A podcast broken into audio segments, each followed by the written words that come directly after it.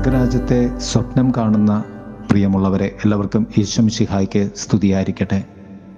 തിരുസഭാ മാതാവ് ഇന്ന് നമുക്ക് നൽകുന്ന വചനധ്യാനം ലൂക്കായുടെ സുവിശേഷം പതിനാറാം അധ്യായം പത്തൊൻപത് മുതൽ മുപ്പത്തി ഒന്ന് വരെയുള്ള വാക്യങ്ങളാണ്. ധനവാനും ലാസറും. മൂന്ന് തലങ്ങളാണ് സുവിശേഷം. ഈ ലോക ജീവിതം മരണം ഈ ലോക ദർശനം. മൂന്ന് ചിത്രങ്ങളാണ്. ധനവാനും ലാസറും പറുദീസയും നരകവും മധ്യേ നിൽക്കുന്ന അഞ്ച് സഹോദരങ്ങളും. സുവിശേഷത്തിന് വിലാപത്തിന്റെ ഒരു സ്വരമുണ്ട്. അതിലേറ്റവും ആഴമേറിയ വിലാപം ധനവാൻ അബ്രഹാത്തോട് തന്റെ അഞ്ച് സഹോദരങ്ങളെക്കുറിച്ച് നടത്തുന്നതാണ്. ലാസറിനെ അയച്ച് അവർക്ക് ബോധ്യം നൽകുവാൻ അവരും ഈ നിത്യനരകാഗ്നിയിൽ വീഴാതിരിക്കുവാൻ ലാസറിനെ അയക്കണമേ എന്നാണ് ധനവാന്റെ ഏറ്റവും വലിയ ആവശ്യം. ഈ ലോക ജീവിതത്തിൽ ലാസർ പൂർണ തിരസ്കരണത്തിന്റെയും ദാരിദ്ര്യത്തിന്റെയും അവഹേളനത്തിന്റെയും പ്രതീകമാണ്. ധനവാനാകട്ടെ ഈ ലോകത്തെ സംബന്ധിച്ചിടത്തോളം ഏറ്റവും ഭാഗ്യമുള്ളവനും ഏറ്റവും സമ്പന്നനും സന്തോഷവാനും അംഗീകരിക്കപ്പെട്ടവനുമാണ്. ഈ ലോക ജീവിതത്തിന്റെ മുഖം നാം തിരിച്ചറിയാതെ പോകുമ്പോഴാണ് സ്വർഗ രാജ്യത്തിന്റെ മുഖം നാം ഓർക്കാതെ പോകുന്നത്. നിശ്ചയമായും ധനവാൻ ഈ ഭൂമിയിൽ ഏറ്റവും കൂടുതൽ സ്നേഹിച്ചത് തന്റെ ഈ അഞ്ച് സഹോദരങ്ങളെ തന്നെയാകണം. ഏറ്റവും കൂടുതൽ ആസ്വദിച്ചത് തന്റെ ധനവും പ്രൗഢിയും പ്രതാപവും. അവിടെ അവന്റെ അരികെ ഉണ്ടായിരുന്ന ലാസറിനെ ധനവാന് കാണുവാൻ പോലും സാധിച്ചില്ല. ദൈവത്തോടുള്ള അവിശ്വസ്തതയോ ദൈവ കൽപ്പനകൾ ലംഘിച്ചു എന്ന നേരിട്ടുള്ള കുറ്റമോ അല്ല ധനവാന്റെ ജീവിതത്തിൽ ഉണ്ടായിരുന്നത്. അവഗണന എന്ന വലിയ പാപമാണ് ധനവാന്റെ ജീവിതത്തിന്റെ നരക കാരണം.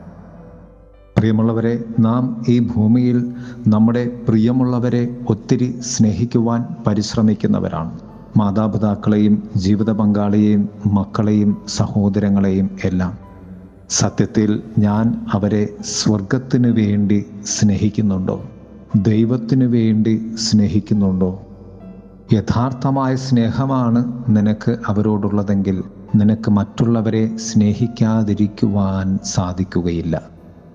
ധനവാൻ സ്നേഹിച്ച തന്റെ സഹോദരങ്ങളും ആസ്വദിച്ച സമ്പത്തിനും ഒന്നും അവനെ സ്വർഗം നൽകുവാൻ കഴിഞ്ഞില്ല.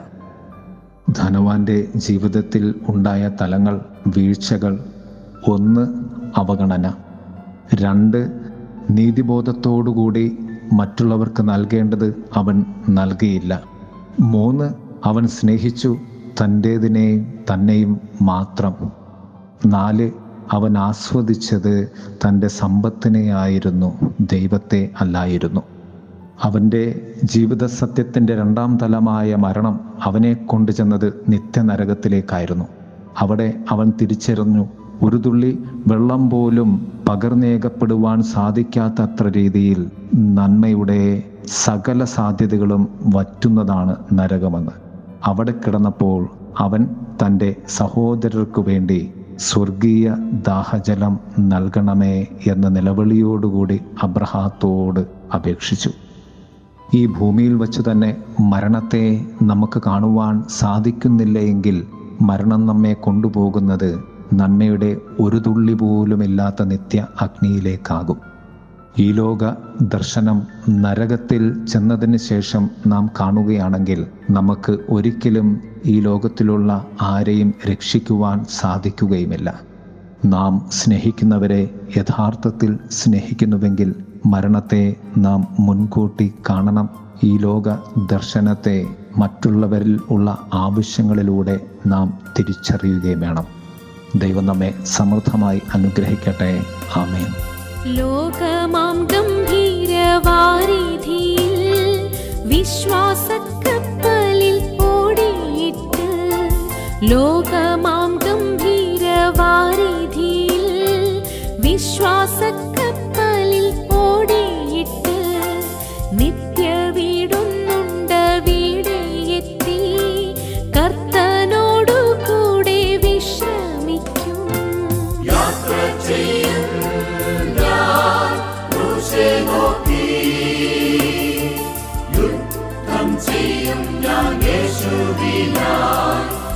ജീവൻ വച്ചിടും രക്ഷകനാ. അന്ത്യശ്വാസം വരെ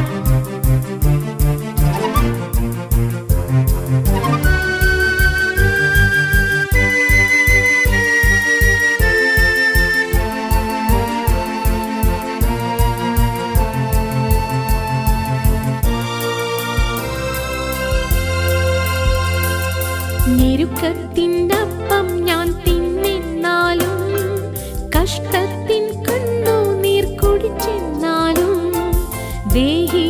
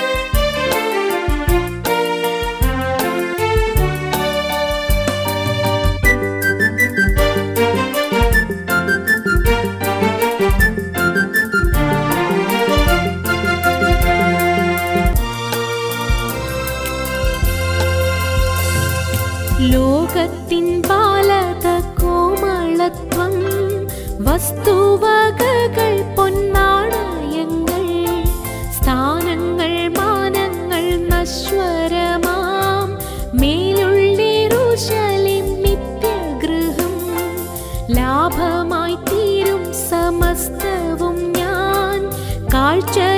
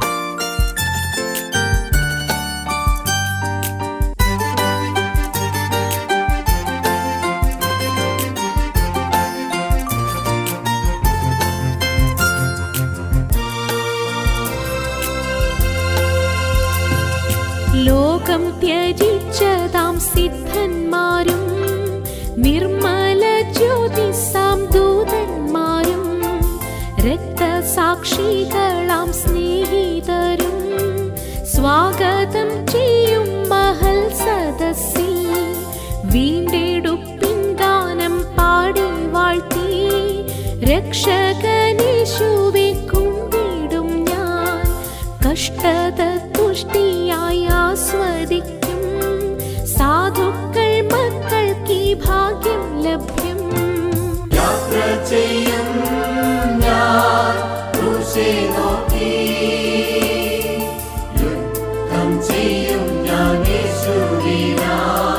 ജീവൻ വെച്ചേ